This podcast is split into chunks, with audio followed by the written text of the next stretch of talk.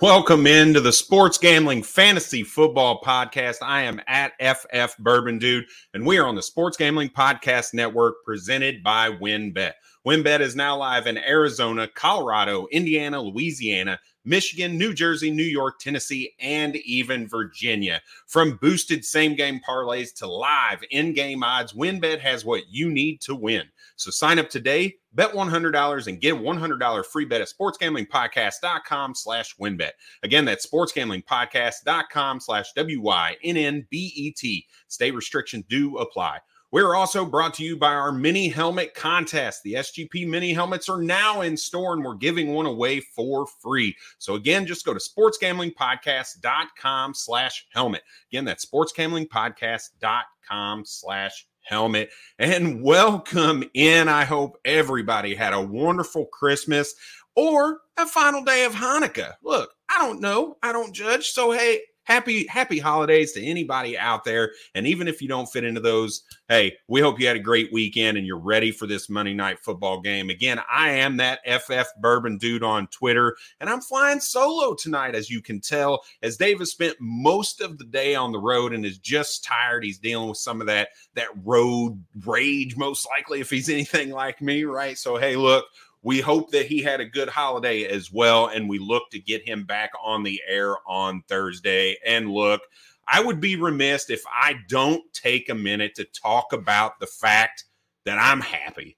I am enthusiastic tonight as I am. I, or I was going into last night's game, the number one player in the Scott Fish Bowl for 2022. I am now dropped to number five. And look, there's there's 30 teams that progress to the finals next week. I should be pretty much a lock for that. And I am ecstatic to be able to represent the SGPN fantasy football team. And I hope I can bring home that, that Scott Fishbowl championship. Now, some of you may be listening to this pod saying, What the hell's a Scott Fish Bowl? And if you haven't heard of it, it is an absolute phenomenon that we as the fantasy community put on every year. It's hosted by Ryan McDowell and Scott Fish, and a lot of others that put in a lot of time and effort to make this thing happen. It is basically a three, th- this year was a 3,000 team fantasy football uh, tournament.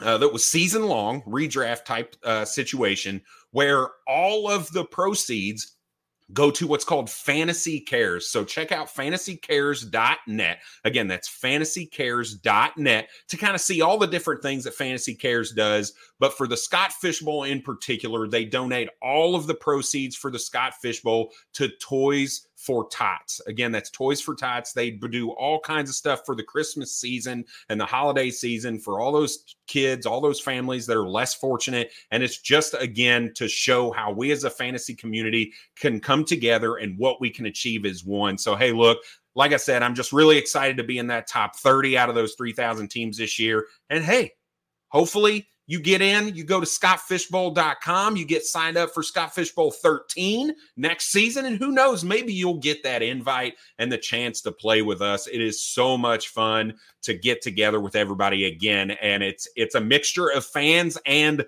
quote unquote experts, right? I don't want to call myself an expert. I'm sure Dave doesn't call himself an expert, but hey, for all of us that put out fantasy content to help you, as well as the fans. Everybody gets a chance to get into that Scott Fish Bowl. And like I said, it is so much fun. So make sure you check it again. Check it out again. It's scottfishbowl.com to get your signups in. So look, we're going to get into a couple topics. It, it's the off season. It's the official off season for us in fantasy football. And this is a time where you start to evaluate and you say, okay, I need to build my team or I need to just move on to look at next season because I think I've already got a team. A lot of us look at, well, what does that rebuild look like? And the one thing that I want to talk to us today about are what I'll call cornerstone. It's it's been around the industry for a couple years now, but we're going to talk about those cornerstone players that you want to build your team around. These are the players you want on your team. They're going to be expensive because they're the cornerstone of your dynasty team. And again, Dynasty fantasy football is what we're talking about on this. We talk about it every week. So we look at it through that lens of longevity. What is it like year to year and what players do we want? And that's what we're going to get in right after another read from our sponsors. Hey, look, WynnBET is the official online sports book of the Sports Gambling Podcast Network. WynnBET is active in a bunch of states. I already read them earlier in the ad read. And there are tons of ways to win, including live betting and same game parlays, which is my personal favorite. Plus, for all of us hashtag GGens only, you try your look at that, try your luck at that WynnBETs parlay wheel. It is a ton of fun. They have great promos, odds, and payouts that are happening right now at WynnBET. So are you ready to play? Sign up today and receive our special offer, bet $100 and win $100. It is limited to state availability. There are so many things to choose from. All you have to do is head over to sportsgamblingpodcast.com slash wynnbet so they know we sent you. Again, that's sportsgamblingpodcast.com slash W-Y-N-N-B-E-T to claim your free bet today. Offer is subject to change. Terms and conditions at wynnbet.com must be 21 or older and present in a state where playthrough wynnbet is available. If you or someone you know has a gambling problem, call 1 800 522 4700. And as mentioned before, we are also brought to you by the SGP Mini Helmet Contest. Do not forget to enter the SGP Mini Helmet Contest from now until the end of the year. Just go to sportsgamblingpodcast.com slash helmet to enter. Again, that's sportsgamblingpodcast.com slash helmet. All right. So let's get into these cornerstone rankings. Now, look, when I talk cornerstones, when you're building or you're rebuilding or you're looking at really starting your dynasty roster all over again, there's two spots that you really foundationally build from. That is the quarterback position and the wide wide receiver position. You never build a dynasty roster around running backs. That's never the starting point. That's always one of the last things that you add to your dynasty roster. So I'm not talking about the running back position today. We're only going to talk about the four or five guys that I think you need to think about possibly paying up for to start to build that dynasty roster. And that's the quarterback and the wide receiver positions. So let's get into the quarterback position. And, and all four of these names you're going to look at and probably be like, well, no shit. We know that. But here's the caveat cornerstone rankings, I'm talking about guys who have been in the league for three or less years. Guys that are in the league for three or less years. So you're look typically looking at 24 years or younger at these cornerstone positions. So, so the first quarterback I want to talk about, you definitely want to try to obtain to build your dynasty around.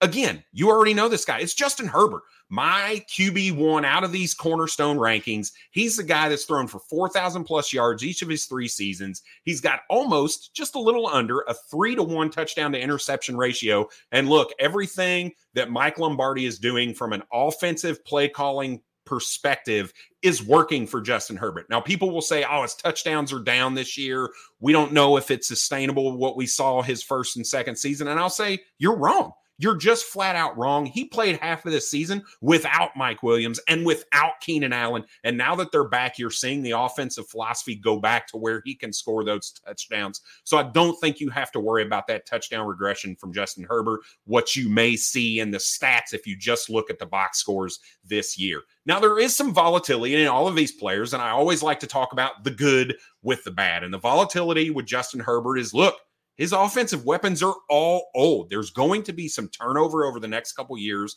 whether you talk about Austin Ekeler at age 27 or whether you talk about Mike Williams and Keenan Allen, who next year will be either 29 and Mike Williams or over the age of 30 and Keenan Allen. So there is definitely some volatility in that offensive philosophy and what it's going to look like, how they draft, who they bring in as free agents, that type of thing. Because look, the simple fact of the matter is we've seen some regression from Justin Herbert when his offensive weapons are not healthy and I don't think that's uh, you know that's fair to just omit from the from a dynasty perspective. So keep that in mind when you're looking at Justin Herbert. There is going to be some offensive changes, some wide receivers changes. We hope that Joshua Palmer is that guy that can kind of step in and fill one of those positions when they move on from either Keenan Allen or uh, Mike Dub, Mike Williams. All right, let's move on to my QB2 in cornerstone rankings. Again, these are guys that have only been in the leagues for three or less years, and that's going to be Joe Burrow, quarterback for the Cincinnati Bengals. Look, this guy would have also had three seasons with 4,000 plus yards passing, but he did get hurt his rookie season. Uh, and, and he had, he's got the same over that two to one touchdown to interception ratio. The big difference between him and Justin Herbert is he has that smash wide receiving core, and they're young. And Ja'Marr Chase and Tee Higgins, they have a great three in Tyler Higbee. They may have a tight end that could possibly return and be that tight end kind of product uh, you know, productivity guy for them in Hayden Hurst, who's looked pretty good at the tight end position for them.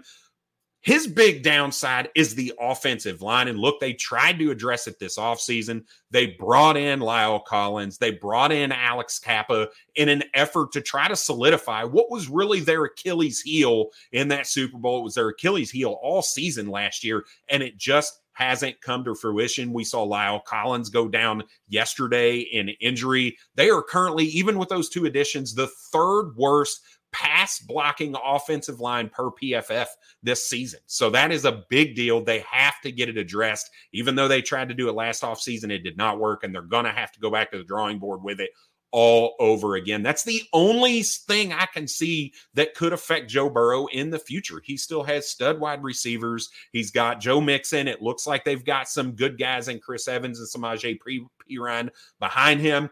They may address it in the draft again, possibly. Who knows? But look, Joe Burrow is a stud. He is Joe Cool for a reason. And he should also be one of those guys that you can absolutely feel comfortable going after and paying up to get him on your roster in a dynasty league and never, you know, really not have to worry about the quarterback position for the next 10 plus years.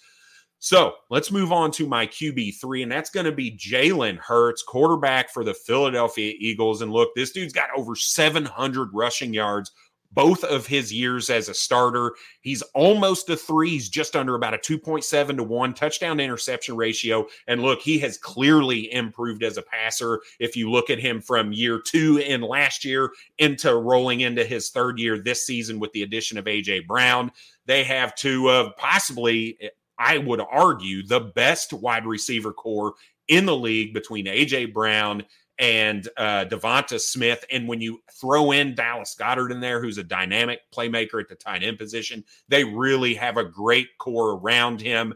They've got good play calling going on right now.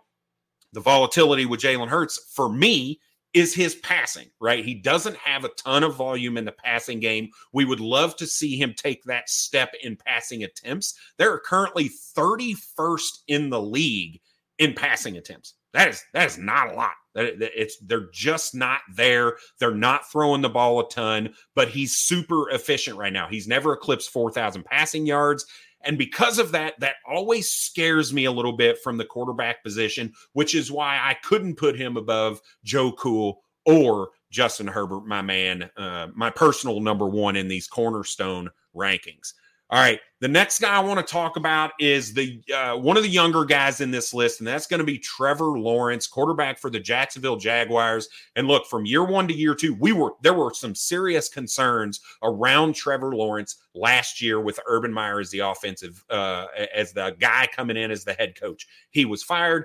Insert Doug Pederson. Doug Pederson has done a really nice job conforming to Trevor Lawrence's skills uh, putting him in spots to win, and we've seen him progress throughout the season. Has he had some knucklehead plays? Has he had some up and downs in the season? Absolutely.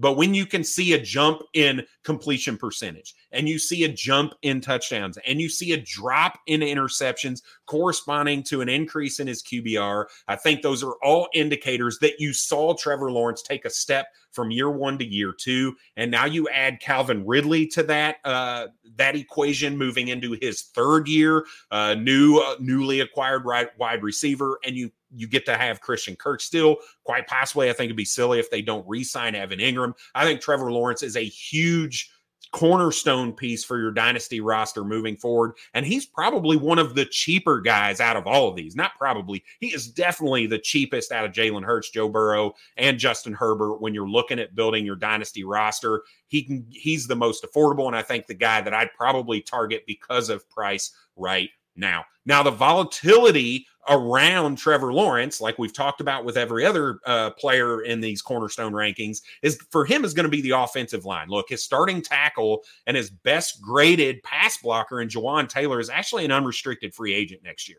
They don't have another offensive lineman that is graded above a 57 out of 100 by PFF scale. Now, there's always some scrutiny around PFF scales and whether their grading is accurate or not. But look, simple fact of the matter is Jawaan Taylor is their best offensive lineman, and he's an unrestricted free agent next year, and he's their tackle, right? It's going to be a very interesting situation come next season if they do not address that that tackle position. They do not address that offensive line position, you know, similar to what the Bengals tried to do last year, right? We talked about how the Bengals brought in La'el Collins, they brought in Alex Cappa. They're still the third worst offensive line from a pass blocking perspective, right? So they can't just bring in one player and expect that offensive line to just conform and be a great pass blocking offensive line. That's not how it works. So they're going to need to address that. I do expect to see Trevor Lawrence continue to take steps forward, like I said, especially with the addition of Calvin Ridley in the offseason. So Trevor Lawrence is my fourth ranked cornerstone quarterback. All right, my last guy that I want to talk about at the quarterback position, and this might be a little controversial knowing the guys that didn't make the list, right? And this is going to be Kenny Pickett quarterback for the Pittsburgh Steelers. Now, hear me out. He's a rookie. He hasn't looked great, but he's at a 65% completion percentage. He only has four touchdowns to eight interceptions. Like, that's bad news, Bears. And it is, I, I don't want to lie, it is somewhat worrisome to me. But we have seen him make improvements in that turnover category over the last six weeks, where he's only thrown one interception out of the eight over the last six weeks. You know, he came in in that first game threw three interceptions. Probably all three of them, if you go back and watch that game, are not on Kenny Pickett. They were on the receivers. All three of them hit the receivers in the hand. They were kind of deflected interceptions, right? You can't put all of that on Kenny Pickett, and I'm not going to put all of that in Kenny Pickett. Now, there's the volatility with him is look, that offensive line is pitiful. But it's not only the offensive line, it's Matt Canada. Matt Canada, their offensive coordinator, is terrible. This dude has no business being an offensive coordinator in the league. He was not good when he was at Indiana. He was not good when he was at NC State. He has not been good in the two seasons that he's been with Pittsburgh. And here's how you know that he's never been higher than 21st ranked in yardage or points from an offensive standpoint. Over the two years that they've been, he's been the offensive coordinator for Pittsburgh they do not move the ball and they do not score points. That is all because of play calling, and they need to move on from Matt Canada. They need to bring in whether it's a veteran play caller who is a little more less vanilla. Like he's just a bad dude when it comes to calling plays. He doesn't put them in a position to win. They get into the red zone. They can't score points because of that. So they've got to move on from that. And they have to address the offensive line. They have gotten better as the season's moved on, unlike that of the Bengals and unlike that of the Jacksonville Jaguars. They have seen improvement throughout the the season, but they definitely still need to take a step moving, uh, you know, a step forward in that av- avenue because they've got George Pickens, who we've seen flashes from. They've got Diontae Johnson, who, you know, for me, is one of the better route runners in the league. This dude gets open against everybody. The biggest problem is the dude runs backwards when he catches the ball. Like he tries to do too much. If he would just catch the ball and run forward, we'd be all right. But I want to say it was after three weeks in the season, and don't don't quote me on this. I think it was three weeks into the season. Diontae Johnson had negative yards after the catch. Like he's clearly running backwards. Like Matt Canada, offensive coordinator, fix that. Wide receiver coach, fix that. Do something about that. And the only way to do that again, remove Matt Canada from the equation, get a new wide receiver coach in there, and get Diontae Johnson coached up because he is a very good wide receiver. All right. So those are my five cornerstone quarterbacks I would suggest going and getting in a rebuild type situation. I would pay what the market price is for those guys right now if I was in a bad situation. I won two two games and I've got a bunch of picks or even if I'm middle of the road, you know, let's say I was 6 and 6 and 8 going into the playoffs, I'm still looking to make some of these moves and just tear down my roster and put one of these five guys on it. There are some notable guys Notable guys not on there. And hey, look, Nate, that's that is a very true statement, right? Barry Sanders retired because Detroit couldn't do anything to help him. They refused to do anything to help him. And Pittsburgh is in a very similar situation right now, right? They're moving on from some of these offensive linemen, uh, and it's not getting better. We hope that Najee Harris doesn't retire early. I don't think we have to worry about that right now. You know, he is an older running back coming out and he's got a ton of touches, but that O line has to be addressed for Pittsburgh. I 100% agree. Um, Again, all right, so notable misses from the quarterback position. Some of you may say, why the hell is Tua not on that list? Look, if you watch Tua, and this is just this is just objective Brad putting on the Dolphins game and watching, those deep balls are not successful because Tua is a great quarterback, not because he's a great passer. It's because Tyreek Hill and Jaylen Waddle come back and make the corners look bad all of his deep balls are underthrown severely. And I mean severely 10 yards underthrown, where Tyreek Hill has to stop and come back and jump over a corner to make the catch. And look, yes, they're doing that right now, and it's making Tua look good. But when you look at that and you couple it with another concussion. This guy cannot stay healthy. Think about that bad hip injury that he had coming into his rookie season. Now he's had multiple concussions this year. Look, this is bad news, Bears. I don't want anything to do with Tua on my roster. I am looking to move on from him. And if I can move Tua plus a pick to go get one of these other guys like a Trevor Lawrence, like a, a Jalen Hurts or a, a Joey B, Joe Cool, a Justin Herbert, I'm looking to upgrade from Tua right now on the back of this really good season because I don't think it's sustainable because of one, it's not him, and two, his health is a serious concern for me. The other two guys that I think people may think about putting in this list are some younger guys, Justin Fields and Trey Lance. Look, I can't put Trey Lance in the list of these guys because I haven't seen him on the field enough to say, yeah, I think he's going to be okay. I didn't like him coming out of school. I faded all of the 49ers wide receivers when he was the starter coming into the season. Now I kind of look dumb looking into the season now, as good as Brandon Aiyuk is playing and George Kittle closing out the season. But the simple fact of the matter is it's not it's not Trey Lance, right? So you got to think about that ankle injury is very similar to what Dak's injury was. He's going to be coming back his upside was the rushing, and he's not going to have that his first year back. So I'm fading it to see if he has the arm and the the brains to be a really good pocket passing quarterback, which I think he's going to have to be moving into next season when he does get the starting reins back. I don't think Brock Purdy's taken that job or anything like that. Now, Brock Purdy has played very well in the four games, but I don't think it's because Brock Purdy is the reason, right? It's because that offense just works regardless of who the quarterback is. So I'm fading Trey Lance a little bit. And if I see him halfway through the season next year and he looks like the real deal, he's definitely probably jump leapfrogging uh, Kenny Pickett for sure, but probably not the other four guys. Uh, but Trey Lance for now, I'm going to hold off. And Justin Fields, I still don't think he has the passing ability there. He definitely has the rushing upside. I get it. The big reason for this is the the coaching. I don't know if that coaching staff is going to be there. And if that coaching staff isn't, this is already not the staff that drafted him.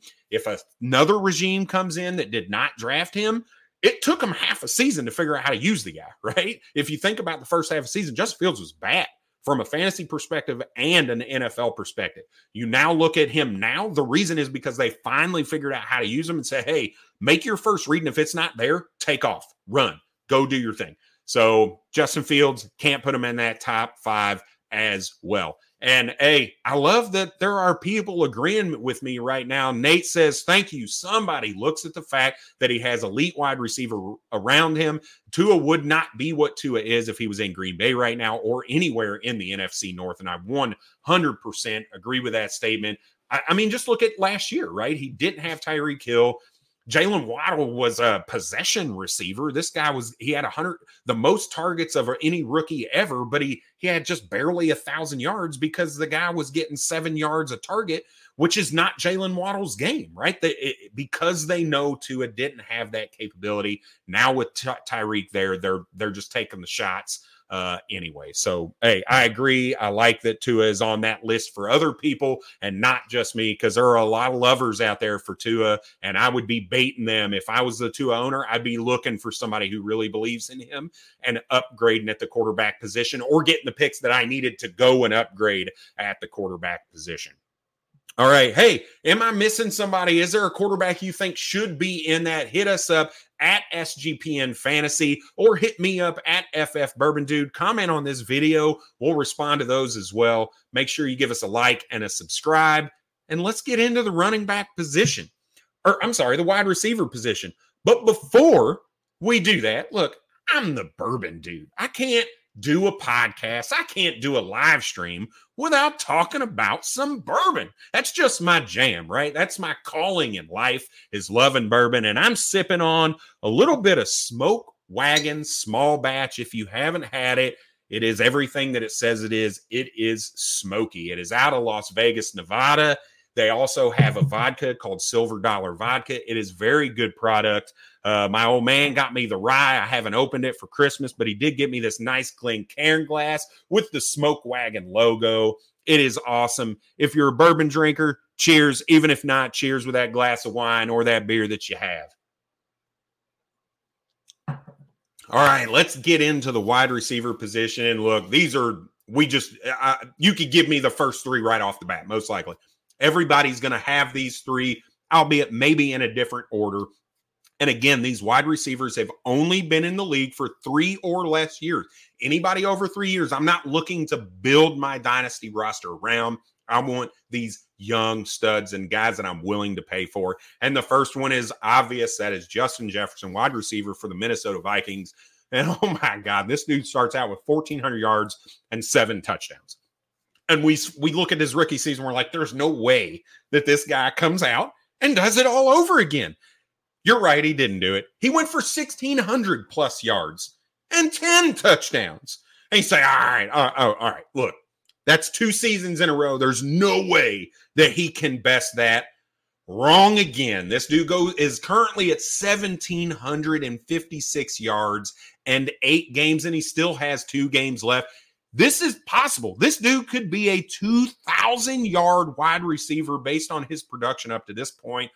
He is a top three wide receiver just from a, a talent perspective in the league, if not the best. I still think Davante Adams, as bad as he's been the last two weeks, I still believe he is one of the top receivers in the game from just a talent perspective. But look, no one can deny Justin Jefferson. And even outside of your cornerstone rankings, he's probably number one overall, period, in Dynasty, regardless of cornerstone or not. Look, some of the trades are surprising for me, and I'm looking to move on to make these things happen. And these happen within the last week or so. I'm moving, and it happened. Tyreek Hill and a mid 23 first for Justin Jefferson. In a rebuild situation for a dynasty team, I'm I'm okay moving on from Tyreek Hill not only because of the age difference between him and Justin Jefferson, but also the reasoning that I talked about with Tua and him not being in my top five cornerstone quarterback ranking. There's just some volatility there with Tua and that arm. And I'm okay moving on from Tyreek Hill and plugging that mid to late 23 first to go get Justin Jefferson. The other one I thought was very interesting. I wouldn't have think that thought this trade uh, would have got accepted, but I think it's worth it. Cooper Kupp and J.K. Dobbins for Justin Jefferson. If I can package a deal like that to go get Justin Jefferson, if I can move Davante Adams and a young running back that maybe has like a Javonte Williams, something like that, to go get Justin Jefferson, I'm definitely doing that. The more I see dynasty rosters that are winning, the more of them have these absolute stud wide receivers and then some mid tier running backs. They've got depth at the running back position, but it's not them rolling out, you know, top two dynasty running backs and then mid tier wide receivers. It's the teams that have stud wide receivers and stud quarterbacks that are winning championships year in and year out. So look, Tyreek Hill mid first, Cooper Kupp, J.K. Dobbins, Davante Adams, J- Javonte Williams for Justin Jefferson. I'm looking at bo- all three of those trades to try to go get a guy that is an absolute stud. Now, the volatility that I could see with Justin Jefferson is around the the the Kirk Cousins tenure. How long is that tenure going to be? He is definitely locked in for the 2023 season, but it starts to turn into a question mark around 2024 that cap hit shifts they can save money. Do they decide to move on from kirk cousins? Do they decide to extend him and work a deal? He's not old by any means. It would not surprise me if they do keep kirk cousins for a little you know another three year deal after this or something like that. Uh, but there is a little bit of volatility and just the unknown there right? We're just not sure uh, what that situation looks like right now. So justin jefferson wide receiver one in cornerstone rankings no questions asked, I don't believe. Wide receiver two, I think, may raise some eyebrows for people that may look at things a little bit differently than I. Look, my wide receiver two in cornerstone rankings is going to be CeeDee Lamb, wide receiver for the Dallas Cowboys. And look, this dude definitely took that third year breakout seriously. Everybody up until two years ago, two, three years ago, looked at wide receivers. When is their when are they going to hit that third year breakout? What wide receivers? That was kind of the expected. Okay, you either break out your third year or you might be bumped down the dynasty rankings in a little bit. And I think the last few years, people have been spoiled with Justin Jefferson and Ja'Marr Chase, both of which 1,400 yard receivers, double digit touchdowns in their rookie seasons. That is not the norm. CeeDee Lamb had an excellent rookie season by normal standards. He was just overshadowed by these other guys. That third year, he's there. He's taken that jump. He's seen improvements in targets and catches and yardage and in touchdowns from year one to year two, and again from year two to year three. And that's not even to mention the fact that he missed, he hasn't even missed a game yet. This dude is the pillar of health, and he is an alpha mentality. He's the alpha in Dallas. They moved on from Amari Cooper, and there were some question marks. Are we going to see Juju Smith Schuster all over again when he looked really good and then they lost Antonio Brown and went to crap? No, CeeDee Lamb is the real deal. He's given you seven, count it, seven top 12 wide receiver weekly finishes and two number one overall wide receiver week. So not only does he give you the solid floor from week to week, he also gives you that wide receiver one weekly upside. And for the price, I'm going to get him. Two, three trades that I think are really good values right now that you need to think about. If you can move Josh Jacobs for CeeDee Lamb right now, I think that's a smash trade. I know Josh Jacobs is young, he's 24, but look, there's question marks. He's an unrestricted free agent. He's 24 going into a second contract. And when you rebuild, you don't buy running backs. You don't buy running backs in a rebuild. So if I can move Josh Jacobs for CeeDee Lamb, I'm smashing that. If I can move DJ Moore and Tony Pollard, another running back who's 25, going on his age 26 season, and DJ Moore in the the crap show that is the Carolina Panthers and that quarterback room, I'm going to get my wide receiver two and in cornerstone rankings of CeeDee Lamb. I think that's a really good value as well. And if I can move Deebo Samuel on a late 23 first for CeeDee Lamb, I'm going to do that as well. And look, this has a lot to do with my belief in Trey Lance and what the wide receiving core in San Francisco will look like when Trey Lance comes back. And it just hasn't been the same this year for Deebo Samuel as it was last year with Jimmy G. Uh, now Brock Purdy and Deebo's hurt this, you know, come, you know, finishing up the season. So I'm looking to fade Deebo a little bit. Others may not be looking at. So, so I think there's some, some, uh, probably some waves in who believes what with Deebo Samuel. But if I can move Deebo in that late first for CeeDee Lamb, I am definitely taking that trade as well. Let's move on to my wide receiver three in cornerstone rankings, and that's going to be a lot of people's probably number one or number two, and that's going to be Ja'Marr Chase, wide receiver for the Cincinnati Bengals. And look, I get it. He's one of the most dynamic wide receivers in the league, and he exploded in his first season with his college quarterback and Joe Burrow and that Cincinnati Bengals offense. And it did carry on into this season, right? He's looked good, but there's a reason for me having him at wide receiver three. And I look at him very similar and not from a skill set perspective, but from a fantasy production perspective. I look at Ja'Marr Chase very much like I look at Mike Evans. He's going to give you a blow up week or he's going to give you a wide receiver three or four week. He doesn't really have a floor per se. And look, uh, people might be saying, Brad, you're fucking crazy. You're you're crazy to think that's the case, but I disagree. And here's here's some proof of that, right? This season, he's had four weeks as a wide receiver one. Now, he did miss some time. I get that, but four weeks as a wide receiver one. But he's also had five weeks as a wide receiver three or worse. Wide receiver three or worse. I don't want just him over Justin Jefferson because of that. I don't want him over CeeDee Lamb because of what I talked about with CeeDee Lamb and his seven finishes as a wide receiver one and that floor that he gives. There's just too much up and down for me. And it's the same thing as last season. He had seven games with over 20, 20 fantasy points, which is great when he's in, but then he had nine games at 12 or less. Nine games at 12 or less. Some of those in single digits Um, a lot of those in single digits. Look, I can't put a guy above Justin Jefferson who's giving me single digit fantasy football points. I just can't do it. Look, I know he can win you any given week because he's got that upside. The volatility for me is the reason he's at wide receiver three. And look, I'm not saying Ja'Marr Chase is not good, right? Don't hear what I'm not saying right? I'm not saying you should get rid of Ja'Marr Chase. What I'm saying is I can't put him ahead of these other two guys because of the consistency concerns that I have. And they also have that Tee Higgins guy there. That's a pretty good football player if, if you you don't forget about him, right? Trades for Ja'Marr Chase, though, I think are starting to come around. They're starting to be a little interesting, right? We talked about Davante Adams earlier and moving him. If I can move Davante Adams and Christian McCaffrey for Ja'Marr Chase, I'm gonna take that trade. At face value, I know it looks difficult. It looks like it's a bad deal. But look, Davante Adams is 30, going on 31. Christian McCaffrey's 26, going on 27.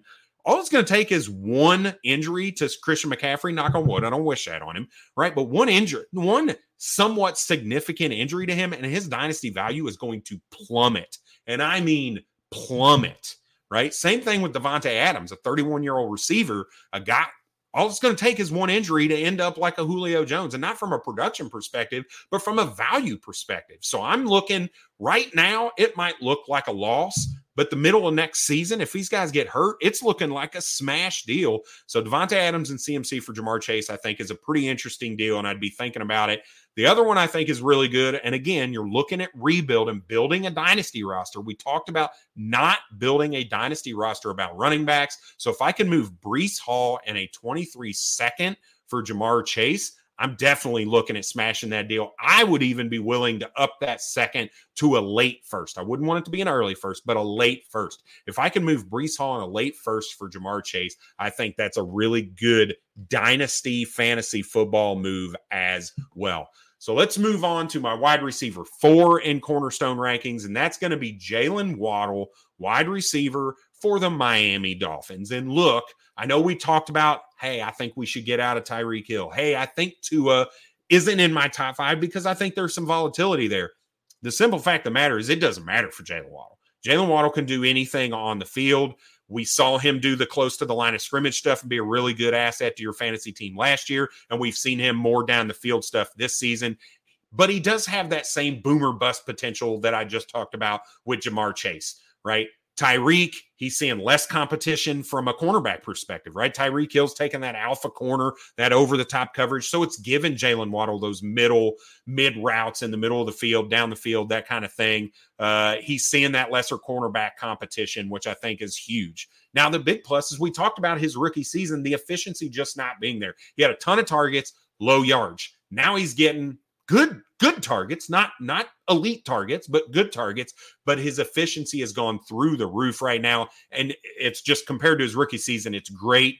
And I think that's more to to say about Jaylen Waddle as a prospect coming out. He was really good, and they found ways to utilize him. And now that offense has morphed a little bit with Mike McDaniel's, and it's looked really good for Ty, for uh, Jaylen Waddle as well.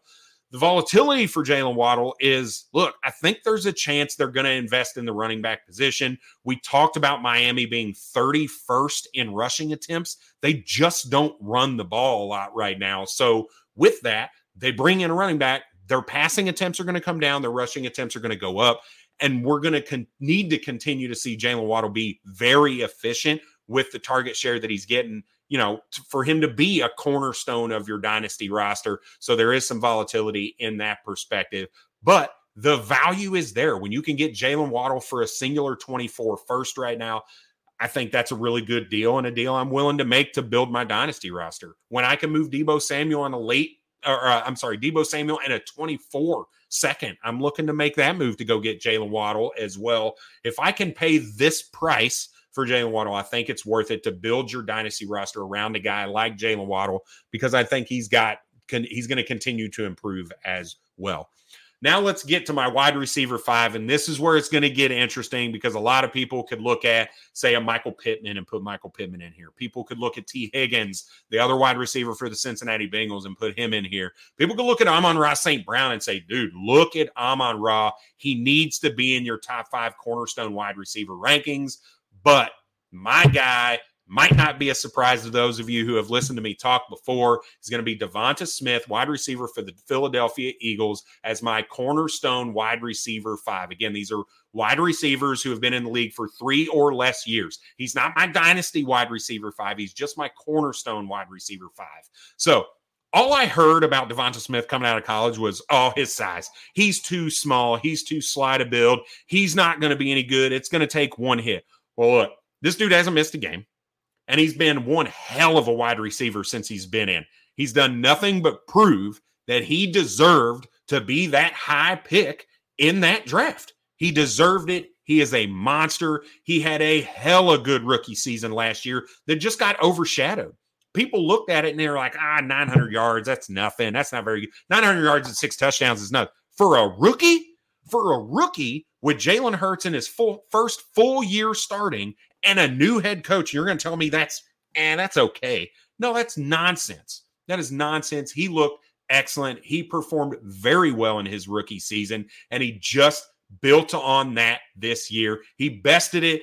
And they added AJ Brown. They bring in AJ Brown, and what's what does Devonta Smith do? He goes and increases yardage. He's already over a thousand yards for the year. He's already gone over five touchdowns from his rookie season at seven right now.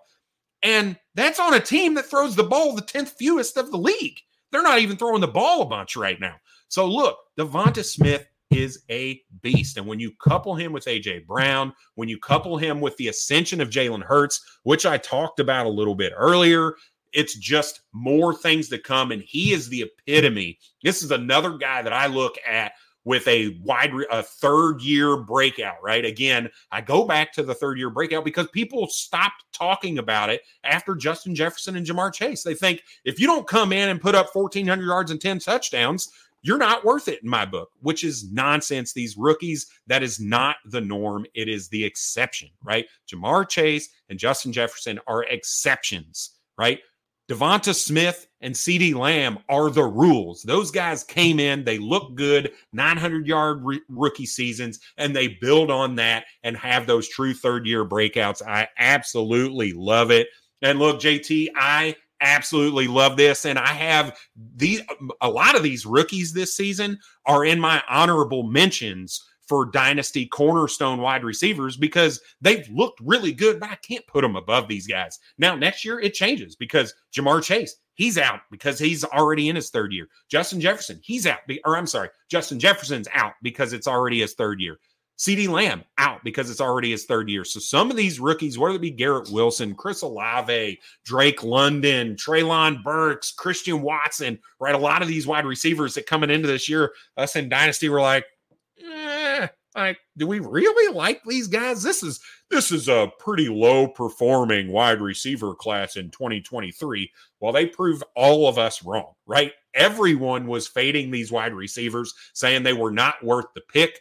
They were not the same as some of these prior rookie drafts, and they've definitely proven us wrong. So I could see some of these rookies jumping into that. I don't know if Garrett Wilson would be just because of the volatility at the quarterback position and what they're going to be looking to do there.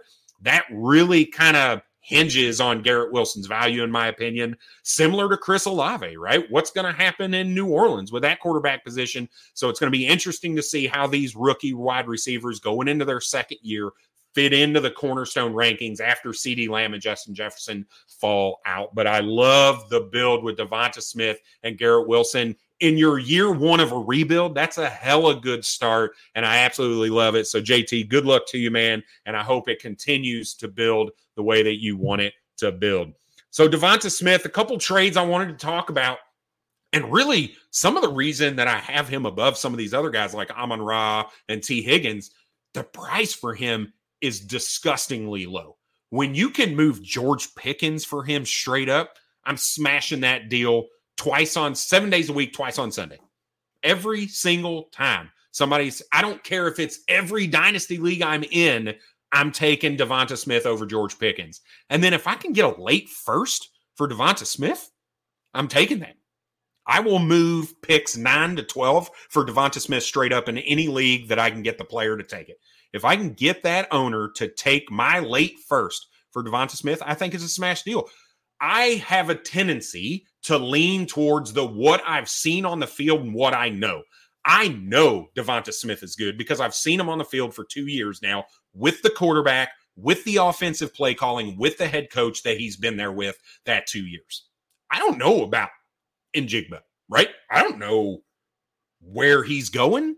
I don't know if his skills are going to translate on the field. You think they are, right? You do your best to scout and watch the film and say, oh, yeah, he's got really good feet. He's got good route running. He's got short area quickness and all this stuff. But it doesn't matter, right? People thought Trent Richardson was going to be good. And he came in, looked great his rookie season, super inefficient, but double digit touchdowns, and then sucked ass and was out of league in the next three or four years right? We really don't know jack shit from the grand scheme of things, right? We're just Joe Schmo sitting in my basement talking about football, right? Watching film. It's not like we're professional scouts, anything like that. Even the professional scouts get it wrong. Look at the guys who scouted those players and said, hey, we need to draft this guy number three overall, right? It just doesn't work that way. Sometimes it just doesn't pan out. And I think that's very possible in any class. So if I can move those late first for some of these known commodities, I'm going to do that. That's why I will move a late 23 first for Devonta Smith. And I think you should do that as well. Honorable mentions, I kind of threw these out there already. Right? We talked about Amon Ra, and the big reason he's not in the top five right now is just, again, the volatility. What does that offense look like when Jameson Williams is healthy? What does that offense look like is Jared Goff going to be the quarterback? Are they going to move on from Jared Goff? Do they draft a rookie? Do they bring in a, a you know a uh, another do they bring in Jimmy G? Do they bring in another quarterback in free agency to kind of fill that void and move on from Jared Goff? Who knows? But right now, there's just a little bit too much volatility for me to put him in my top five. Uh, Tee Higgins, I, am not going to argue with anybody who has Tee Higgins in their top five. For me, I just can't put him above these guys because Ja'Marr Chase is there, and Ja'Marr Chase is already in the top five. I know they throw the ball a ton right now, but Tee Higgins does have a little bit of a health bug. He can't seem to stay healthy very often. Uh, and Ja'Marr Chase is the alpha there right now. And as much as I thought Tee Higgins was an alpha, that's just not really the case. Uh, he does give you some really good weeks, but he's also that up and down kind of wide receiver. So, which is why I don't have him in my top five, but I could understand. And I'm not going to argue with people who do. Uh, Michael Pittman's the other guy that I think is an honorable mention here. Uh, I think from a talent perspective, he could probably be put in the top five. Uh, one of my favorite things to use when looking at wide receivers uh, is I'll watch my film, right? I'll watch film, whether that's on Dynasty Nerds or those highlight reel YouTube videos or whatever. But I always like to go to Matt Harmon's Reception Perception. If you don't know what it is, check it out. It's receptionperception.com. Uh, Matt Harmon goes out and charts every route that players, wide receivers run. He does it for rookies that are coming into the draft, and he does it for as many wide receivers as he can get through through the season. And look, this guy is really good at it. And what he does is he gives you uh, the percentage of each route that that wide receiver runs, but he also tells you whether he wins at that route, not whether he caught a pass or not, but whether or not he beat the coverage in, in that route. He rates them against zone, he rates them against man, and he says Michael Pittman is a beast. And when you go and you watch Michael Pittman on film, it translates. He passes the eye test for me as well. I can't put him in my top five because, again, the volatility at the wide receiver position. They fired their head coach. Who knows what that philosophy is going to be? They've got Jonathan Taylor. So that, in my eyes, they'd be silly not to lean on him to be successful. So I just don't know that the volume is necessarily going to be there for Michael Pittman to be an alpha, a true top 12 wide receiver for years to come right now. So that's why he is outside of my top five right now. And then, like I said, when JT made his comment around uh, Garrett Wilson being in his uh, in part of his rebuild, I just don't know with these rookies yet. I can't put them above those five, right? But we talked about CeeDee Lamb coming out. We talked about Justin Jefferson coming out. Most likely, these rookie, a couple of these rookies are going to slide in there, or maybe even the 2023 rookies, depending on how they perform, slide into that spot. But right now, uh, that none of them break the top five for me. So, hey, look, we're at 50 minutes. Pretty good time. We were trying to, you know, Dave and I talked about trying to keep it under 45, but I talk a lot and I'm winded now. I'm going to take a nice big swig of bourbon to wet my whistle after we get done. Again, it's Smoke Wagon. If you if you haven't tried it, I would highly recommend it. Uh, out of Las Vegas, Nevada. But let's just take a real quick review of my top five quarterback cornerstone rankings and my top five wide receiver rankings. My number one quarterback is Joe, or I'm sorry, Justin Herbert. Number two is Joe Burrow. Number three is Jalen Hurts. Number four is Trevor Lawrence. And number five is Kenny Pickett top five cornerstone uh, running or quarterbacks. And my wide receivers are Justin Jefferson at one, CeeDee Lamb at two, Ja'Marr Chase at three, um, Jaylen Waddle at four, and Devonta Smith at five. So, hey, thanks for listening in. I appreciate it. Thanks for your comments. Give us a like, give us a subscribe, hit us up on Twitter at SGPN Fantasy, hit me up at FF Bourbon Dude or my uh, normal host, Dave, that's at Dynasty Dorks, Dave Heilman. Hey, cheers and good luck if you're going to the championship next week.